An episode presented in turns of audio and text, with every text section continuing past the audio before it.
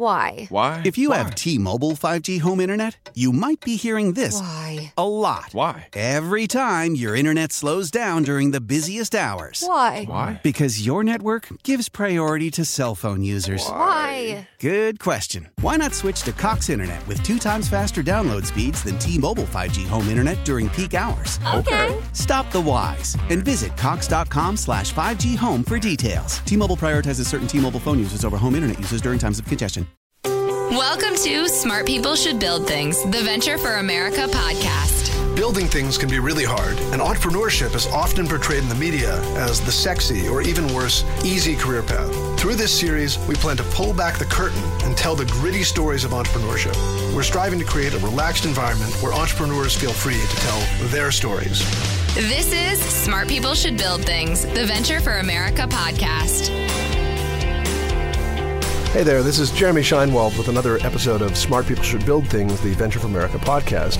And we usually record the beginning at the end, but in this case, I'm just going to do it with our guests right here because in a small world coincidence, and by the way, I have Ashley Cook and Danielle Dankner here of Ash and Dan's, and you'll hear their story in a second. Their accessories company, their scarf and accessories company that they started several years back. But a small world coincidence. A few months ago, I was on vacation in Italy, and I was sitting on the beach and went out for a swim and somehow ended up with my wife engaging another couple in a conversation in the water about where they've been. And flash forward to right now, and that person was Danielle, who was on her honeymoon and who's in the studio. So say hi. Hi. Say hi, Ashley. Good to see you again. Yeah, hi. Nice to see you, too. Nice to meet you. So when I was called recently saying, hey, do we want to have two dynamic female entrepreneurs on the show, I went to their site and I was like, wait a second, yes, I know them, that'd be great. So enough with the personal stuff, on the business stuff. Danielle and Ash were you guys roommates? We were roommates set up as roommates freshman year of college at WashU. Okay, so it just shows you that entrepreneurship lurks in unexpected places. They were set up as roommates during their first year at WashU. They graduated in 2008 and into a tough economy and during the recession, they started Ash and Dan's, which is an accessories, a scarf. Initially started as a scarf company, and Correct. Then became an accessories company as well, and is available in Bloomingdale's, I believe. And they've got amazing press. I mean, not that I'm a regular reader of 17, but I believe I saw you guys there when I was on the press page, and all sorts of other, all the people and in touch and all that type of stuff. So that's the intro, and now let's get to the actual story of Ash and Dan's, and I'll get to why it's Ash and Dan's, not Dan's and Ash. I mean, we got to talk about that. I don't want to start by alphabetical order. I'll say it's funny when you start with something, it's like you couldn't imagine it the other way. Like now it would sound weird to be like, yeah, this is Dan's and Ash, but if you started that the other way, you'd be like, wow, it's so weird to have Ash and Dan's. Originally, when we were thinking of names for our company, we wanted to do roomies, since we had met as roommates. Right. And when we were looking it up, it was actually taken already as another business name, and we were so happy. Because that would have been so cheesy. And so we are so happy that it was taken by someone else. Roomies scarves. Roomies scarves. Yeah. With the O's as buttons. Like, that's what our logo was and how we imagined it, and we are so glad that that's not what it is today. What is roomies? Do you guys know? I don't even know. Yeah. Just we saw that the website was taken. Like, we went to GoDaddy to buy a website, and it was taken, so we couldn't buy it. Something for kids. Yeah. So I'm told that, or I actually read, so it's got to be true, that you guys started the business. That Ash, you were kind of here hoping to make a splash as an actress, and that Danielle, you were kind of like, really tough job market, and some conversations kind of coalesced around entrepreneurship and starting your own business. But I guess my question is, what would you have been had it been a robust economy? Were you a natural entrepreneur? Were there ideas kicking around? Or were you like, yeah, I kind of want to be a management consultant, but the economy just wasn't there? I always, since I was a little girl, if I come up with something, my compulsion, I have to do it. I have to, I think of how I want to redecorate something. I need to do it that second. Or an idea for a scarf, I have to do it that second. Or I want to make a dress, I would take an old t-shirt and cut it apart and make it into a dress. So I think inside, I always knew I wanted to do something on my own. And both of our moms, actually, growing up, they each had their own business. So we always look back and we say, like, I think just seeing them run their own business and be so successful on their own, kind of whether or not, like, we actually thought about it, deep down we knew that, like, we could do it as well. And I think it's just something that we are meant to do.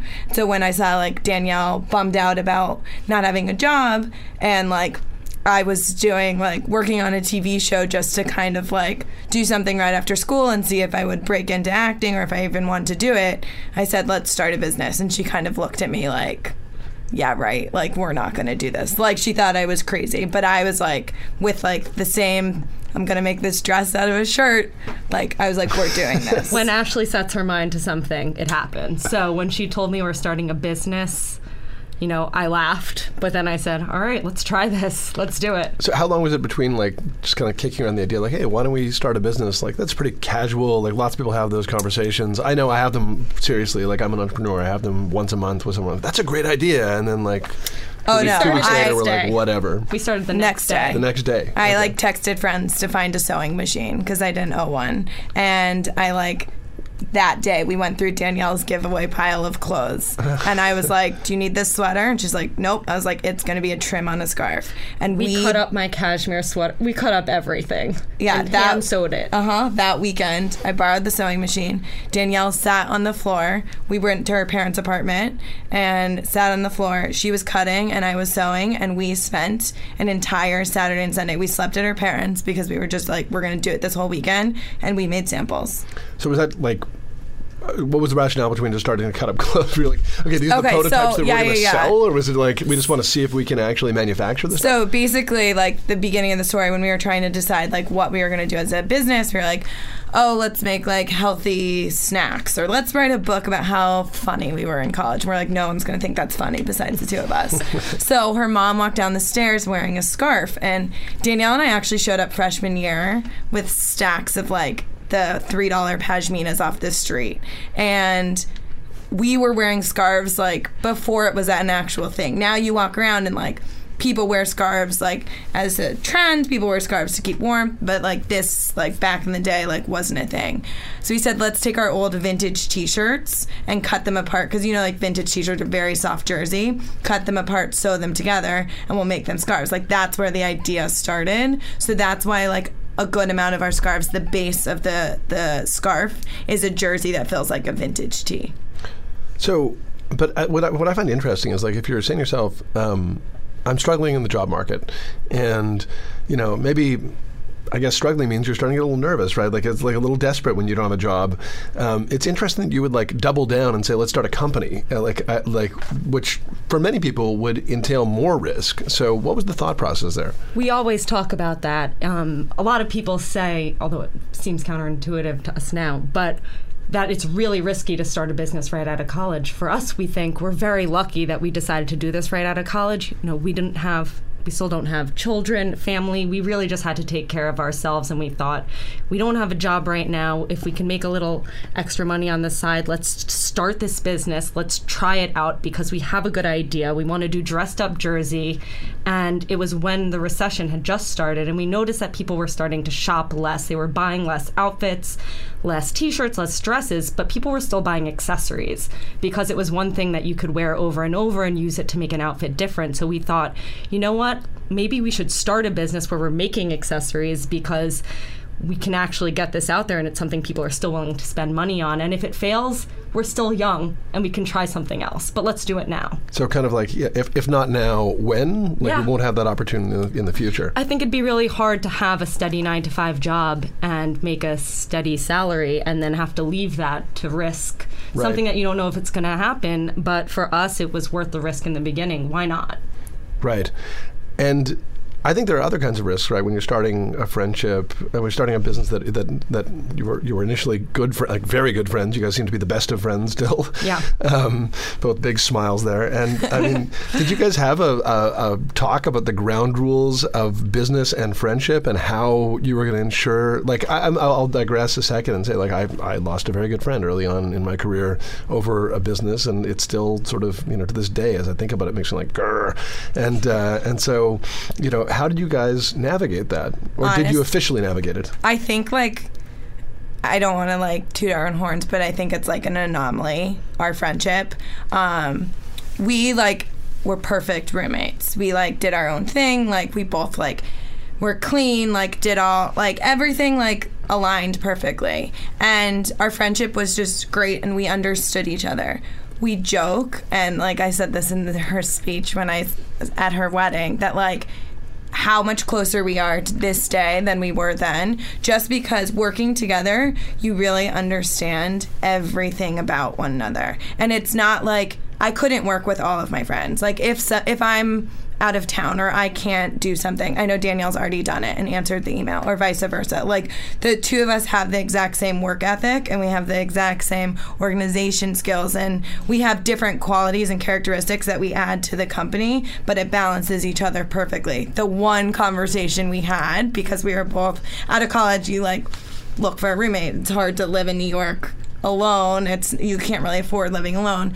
We just joked that we were like, and it was just like a mutual thing. It wasn't like a serious conversation. We were like, we can't live together. No. I would text at like, I'd wake up in the middle of the night and text at like 3 a.m.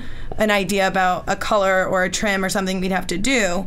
Like, I couldn't turn it off. So like, if we didn't have that separation, if we lived together, it would just be too much. Like, we would have had, it would have been too much Ash and Dan's and not enough like time to just sit back and think about what we were doing. So that was the one thing, is we just said no living together after. So there was no, was there ever an official conversation you guys had, or you guys just knew you were operating on the same level and like, hey, we can make this work, and it just didn't even occur to you that things would fall apart? No, I mean, in terms of like when we had to go through getting a tax ID number and how to split up the business, like it was just an understanding that like we were both going to put in 50-50, and that's like how we've always like approached our friendship. It's we think of each other on the same level, and we know that we're both capable of the same things, or if we're both stronger with other things, then we let the other person take charge. It's we know when to sit back and we know when to step up, and I think it's just that's like the balance that we found. So when you started, was there any official division of responsibilities? You know, Danielle, were you the the press person, and you were the you were the operations person, or whatever it might be? A little bit in the beginning when we were navigating starting our own business. I think that we were learning so much that we were both doing a lot together, but we do have different strengths. I have to say, Ashley's one of the most creative people that I know, and sometimes I don't even understand how her brain works, the colors, the patterns, the things she thinks of. If it was my company alone, I would probably only have all black scarves, and that's why it's good that I have Ashley to be the creative one. But I was an English major, so I think in the beginning I took care of some more press and communications.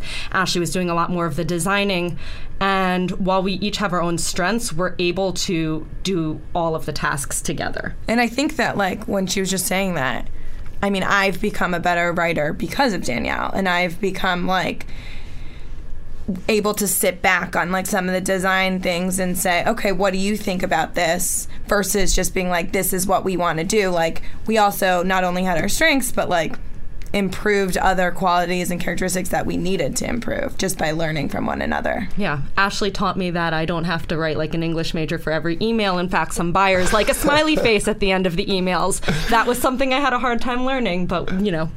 Exclamation points, like, give a tone that we're excited rather than just very serious. So that's not proper grammar. I can respect that. I was I'm very cautious with my emails, so I can respect that. We can work together. So I read that you guys opened a bank account together. You seeded it equally. Yes. What does it take? What did it take to start a business? If you don't mind me asking, if it's something you're willing to share, how much money went into that bank account? Actually, we each put in $2,000. In the beginning, which was a lot for us. You know, it was a risk, and especially right out of college.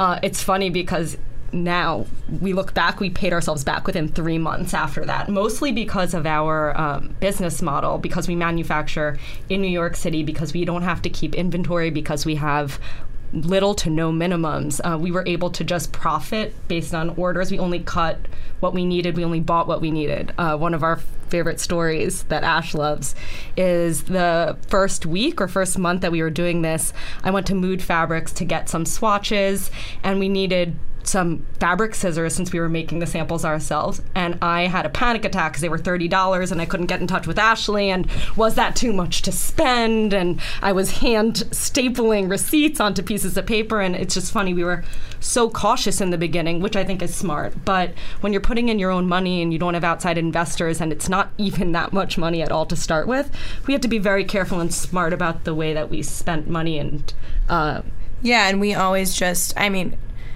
now looking back, it's like the fact that we built a business of like a $2,000 investment each, and within 3 months paid ourselves back and started profiting. It's funny to think that we were so frugal about everything we spent because we were like nervous, what if this goes nowhere and we're gonna lose this? And now we have a better understanding of which styles sell, which styles we need to keep in inventory, and then different stores, what they're gonna buy. But at that point, we didn't know who was gonna pick up our line. We didn't know, were we just gonna sell to our friends and family, what we were gonna sell for. So I always joke that like, the $30 scissors was like the first freak out of Ash and Dan's. It's funny, like when I started my own business, I realized that I mean, it's, you know, every business is a little different, but I have a services-based business, and I delivered the service myself, so like I was the big expense, and so I just realized I just had to save money by cutting back on my lifestyle. So I moved wasn't exactly living that lavishly. I moved into a very cheap and dingy apartment, yeah. And I cut off my cell phone service because I had one work line, and I just did all these things, and it's amazing, you know, what you can do for sure. To be resourceful. I mean, like for anyone listen, like $2,000 to start a business that has had a 7-year lifespan, that's phenomenal, right? That's yeah. Really amazing. Like that's all your working capital. So you've always stayed ahead of that. The $2,000 was in, did you guys ever have to reinvest at all? No. We always, I mean, we lucked out because when we say 3 months, like right off the bat, we basically built our website to be published in Lucky Magazine. So Jessica Szohr told Lucky Magazine that Ash and Dan's was her new favorite up-and-coming scarf company. Let me just interject, because I only know who Jessica Szohr is because of my research for the show. So this is an actress who was on Gossip Girl. Yeah, right. So this is an actress who was on Gossip Girl, and I had given her scarves, and she just like loved them, and I didn't even know she was doing this.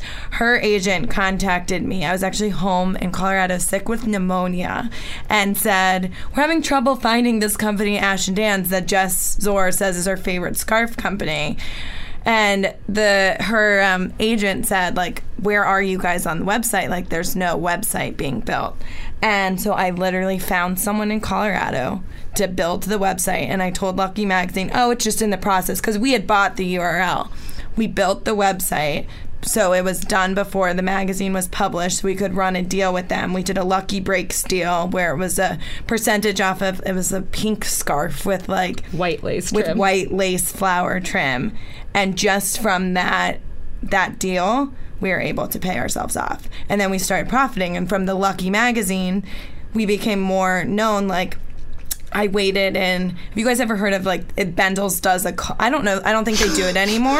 I haven't heard of it. Okay, so you probably haven't heard of it, but, and they don't, I don't think they do it anymore because they're just the Bendel's brand, but they do, like, this call where, like, I literally, like, waited in line outside at 5 a.m. in the morning. Danielle was out of town, but I was like, I'm going to do it. And I just, like, stood outside with a bag full of scarves, and I went in, and they said, oh, we recognize you, because I had, like, the press from Lucky Magazine. We recognize you from Lucky Magazine. They ended up calling us in for a trunk show. We sold out of everything that day. And just from that, Bendel's picked up our line. Bloomingdale's picked up our line. Harvey Nichols in Dubai picked up our line. All of these different stores, just from being in Bendel's and from being in Lucky, like, that's what happened. So it's like this trickle effect that we say, yes, we have you been profiting, yes, but we were very lucky in the sense that, like, from the very beginning when we built our website, that Lucky did this deal with us. Right. I would say fake it till you make it, but you weren't faking it. I mean, the stuff was there. It's just that you were just leveraging it over and over and over again to get more and more exposure. Yes. Yeah. Okay.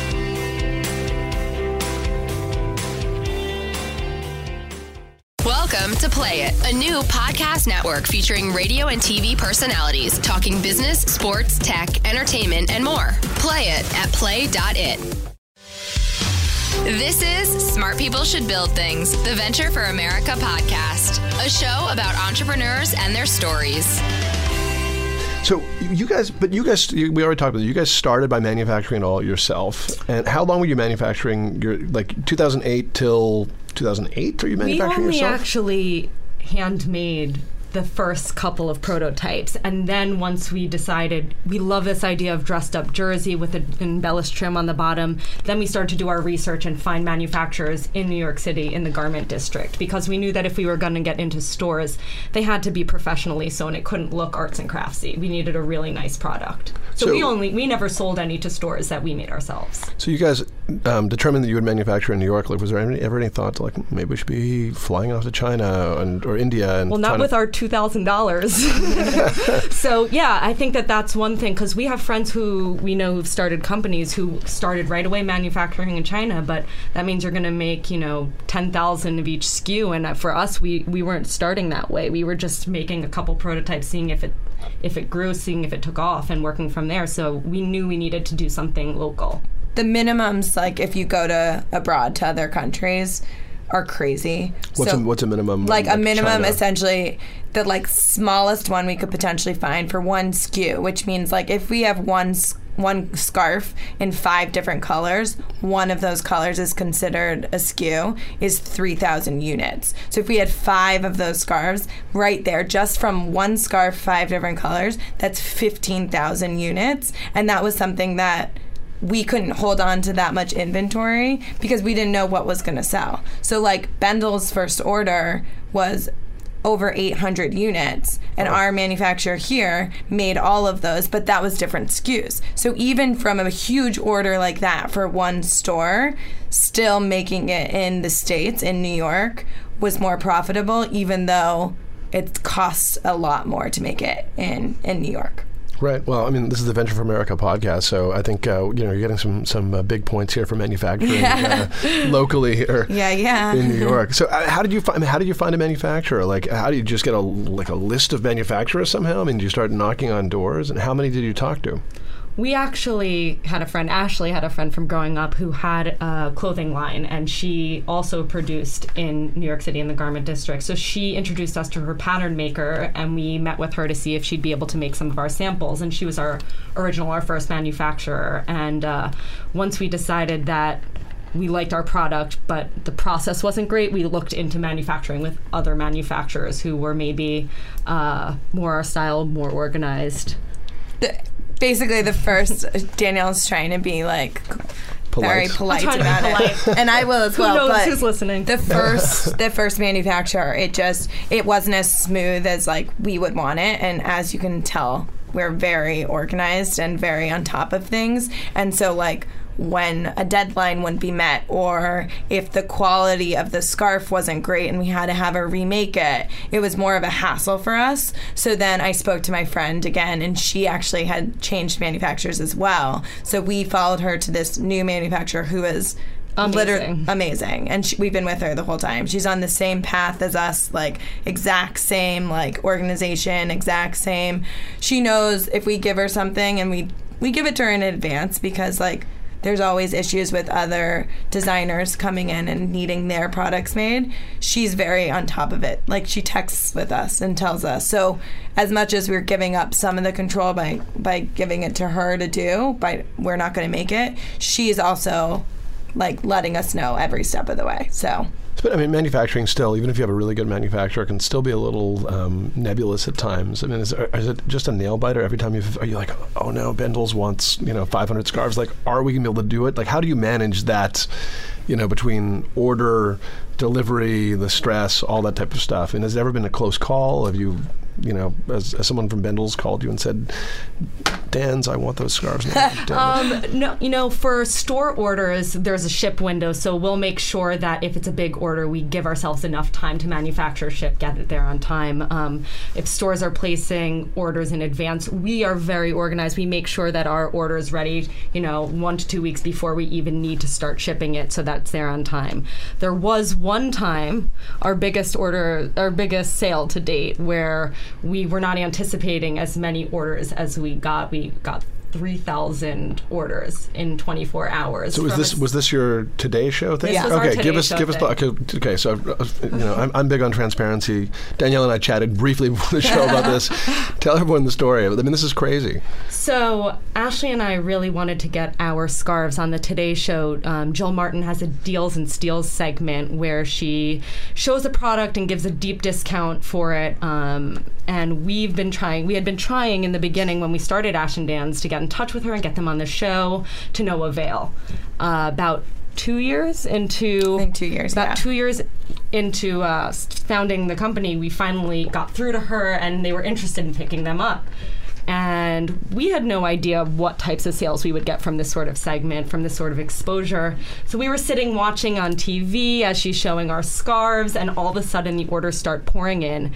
And we get 3,000 orders in 24 hours, and we manufactured those right after we had maybe 200 in stock. Yeah, so the ones we had in stock, we just sent right away. But like, we threw on our leggings and our workout clothes and sneakers, and we just sat there packaging them and buying extra material. Like, we didn't have all the material in stock. We knew we could make it and we knew we could get it. That's why we said we could have unlimited quantities. We wouldn't have done if we couldn't, but it was like, we were schlepping bolts of material. We were sitting there packaging the scarves and finding out a way to like get all the mailing slips printed out, so we didn't have to individually print them out. Like, it was just definitely something that we were glad happened 2 years later. We always like just joke, if that would have happened right when we started, no way we would have been able to, because we've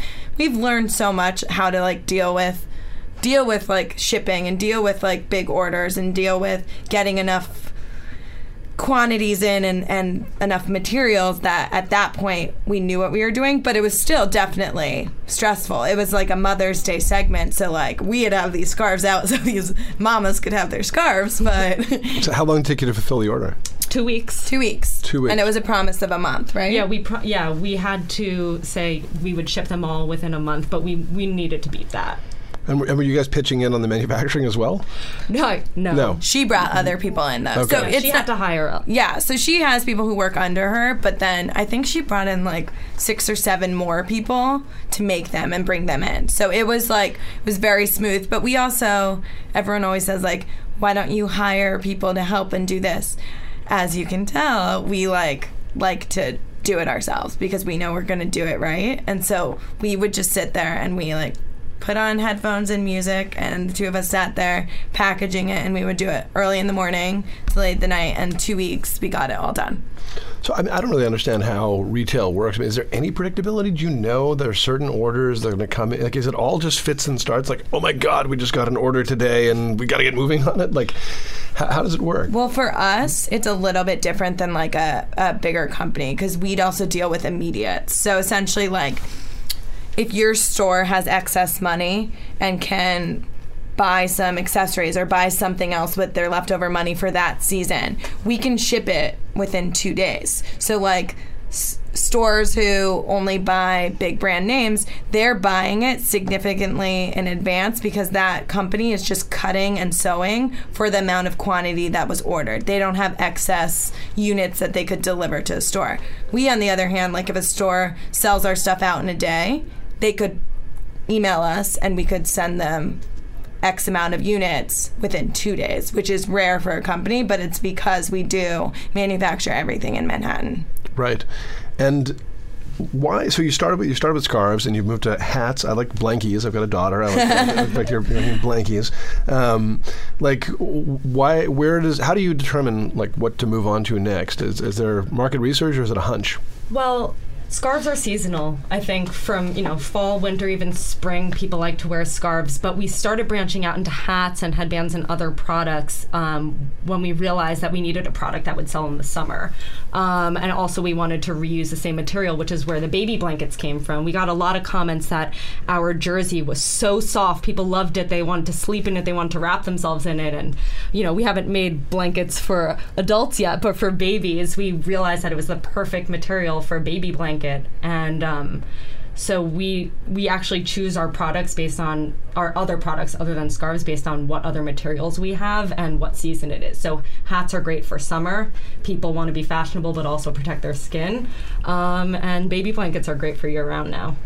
I'm going to give us a nice soft summer hat. Oh, yes. Do you guys have any men's? It's almost all, it's all women's. It's all women's. We do have some unisex styles for some of our basic jersey pieces. Right. I don't think I'm a scarf guy. I mean, I don't want to, you know, I love having you guys on the show, but I think just maybe we'll show you some styles. Maybe we can change your mind. Yeah. All right. Send me a scarf. I'll try and wear it. All right. I'll wear it like a cravat. I'll wear it like inside my... Very French. There we go. Yeah. Okay. And so, like, is there like a whale you're chasing? Like, is there? I mean, you're in Bloomingdale's. Like, you're in. I mean, I'm assuming. So Bloomingdale's right now, actually, like speaking of branching out, is our pillow collection. So there are throw pillows. So we've always wanted to do something in home. Like Danielle the other day was reading old emails and an old interview we had done, and they said, "Where do you see yourself in 5 years?" This was what? How long ago? Probably 5 years ago. Probably 5 years ago. And we said somewhere in home, doing something in home, some sort of accessory design for home. And we actually are now selling to 7 stores in Bloomingdale's, 7 Bloomingdale's stores, excuse me, and online, bloomingdales.com. We did an exclusive pillow deal with them, and it's our... everyone always, like we keep saying, comments how soft it is, and they wanted a soft, contemporary-looking pillow. So our scarf, it's our Addie scarf and our Addie and Addison pillows. It's a cutout material over our soft jersey, so rather than having, like my boyfriend would always complain about like a beaded pillow I had. And so like it's decorative, this one, but this is, it's also comfortable. And so that's like what was the appeal to Bloomingdale's as well. So they just got in there, and we were in their September calendar and magazine. So we're hoping that that's something that will transition into more home design as well. Gotcha. You guys, I mean, I know you've had a whole bunch of you know, success getting celebs to wear your stuff, and I think who did you? I remember reading something about you guys once. I don't know, a scarf was like in a store, and the next day you saw someone big, maybe someone I haven't heard of, wearing your stuff. Who was it? And does that stuff actually have any? Like, if something's in, you know, I don't. In touches other than does it suddenly? I mean, do you get calls, or do you get people buying stuff? That did happen for the first time that we had a celebrity image. It was about 7 years ago. Leighton Meester was wearing our scarf on a gossip website, and we didn't. And we got an email from one of our friends saying, "That looks like your lace trim on a scarf. Is that your scarf?" Oh, and yeah. It was. That was from way back 7 years ago. But yeah, we actually were told at when we were selling at Bendel's, they called us to let us know that Catherine Zeta-Jones had come in and purchased a scarf of ours. Ooh, that's nice. I didn't get to see her wearing it, but they told us that she liked it. And I mean, does that have any impact, or is it just like, you know, that's just nice to know? Both. Or do you start stalking Catherine Zeta-Jones so you can get a picture of her? Definite stalking. Yeah. No, you know what? It actually depends. We thought in the beginning, if you get on a celebrity, that's it. Now you're going to have sales. We're great. And what we've realized is it really needs to be a collaboration of the celebrity shot and good press. Because if you, for example, we had a picture of Jessica Alba wearing one of our scarves. That picture alone was great. It would help us get into more stores. But what helped us get sales was when they published that picture in InStyle magazine, which I don't know if you know InStyle, but it's a big shopping magazine. The readers are reading it for fashion. They're reading it because they want to buy what they see in there. Right. And so once we had the celebrity picture with, you know, buy it on ashanddans.com, we saw that translate directly into sales. But sometimes we have celebrities wear our scarves, and it's just... It's great for us. It's great to be able to show our fans, look who's wearing this, and help stores decide which styles to pick up. But other than that, it's not always going to be the thing that makes our scarf famous. It was also harder when we first started in terms of like social media was not what it is today. So like Instagram didn't exist. So today when you have someone wear your scarf and if they tag your Instagram and then that goes to your Instagram and goes directly to your website, you're golden. So like something like that is amazing. But if you just have even just a picture of it, that people don't know where to buy it. So like I would definitely say that now like the transition into like Instagram being so popular and Facebook, that's also something that will help translate into sales. So you guys are 7 years into this business together, still getting along, smiling. You know, your brand's expanding. If you could, is there some, you know, if you had your magic wand and you could make a problem go away, you could solve a problem. Like what problem is there that you're just like, go away problem?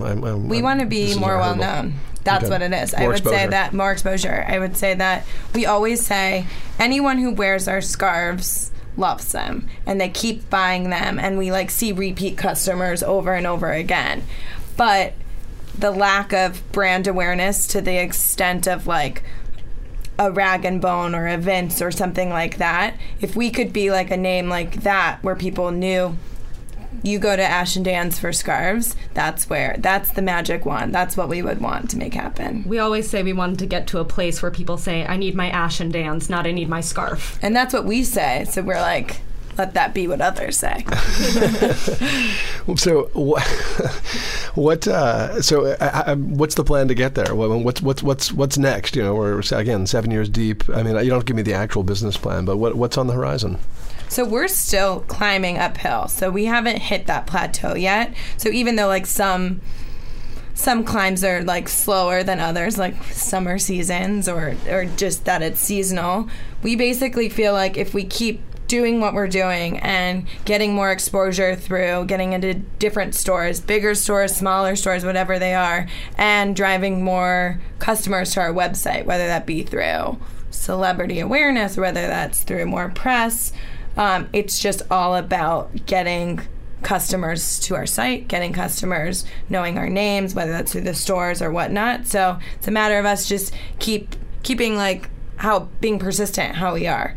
And I think I think that the danger would be to become complacent, you know, oh, we were in the New York Times, we were in Vogue, so now we've made it. I mean, no, clearly that's not the case, you know, just because you get some press or some celebrities, it's just the beginning. And so now we have to work really hard. I think it was easy in the beginning when it was snowballing. When we were new, everybody wanted to know what's this new thing. And I think for us, we just have to keep it fresh, keep new ideas, keep, you know, coming up with awesome new scarves and products and branching out like into home. Yeah, and that's why just having these decorative pillows at Bloomingdale's, it's something that's different, but it's something that's different from what we're used to doing, but it's something that's also unique to Ash and Dan's and still falls under our brand.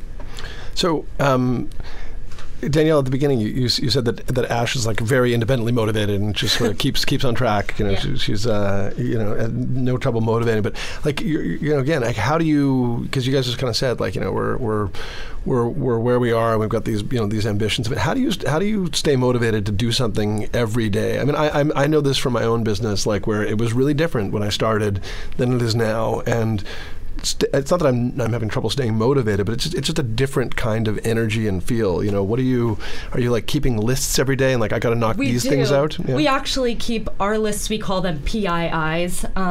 We used to carry around moleskins and we would put our ideas in the book, put it in the book, and so that became PII. So we will make sure, you know, in the beginning of the week we'll send each other PII for this week. These are the things we need to do. You know, we need to make sure we discuss this with Bloomingdale's. We need to make sure we do this for spring, X, Y, Z.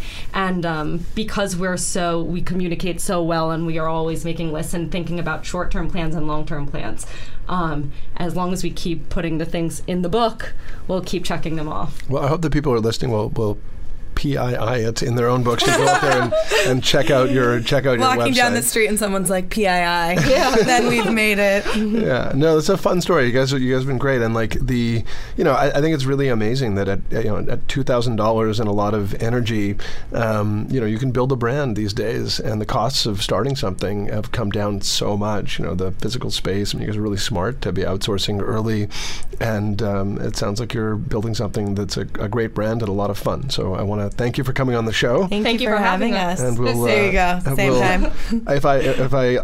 I'll try and track down a scarf for my wife, and then I'll say, you know, well, what did you tell me to say a second ago? It's my Ash and Dan's. It's my Ash and Dan's. Yeah. There you go. Okay. Thanks so much, guys. Thank you.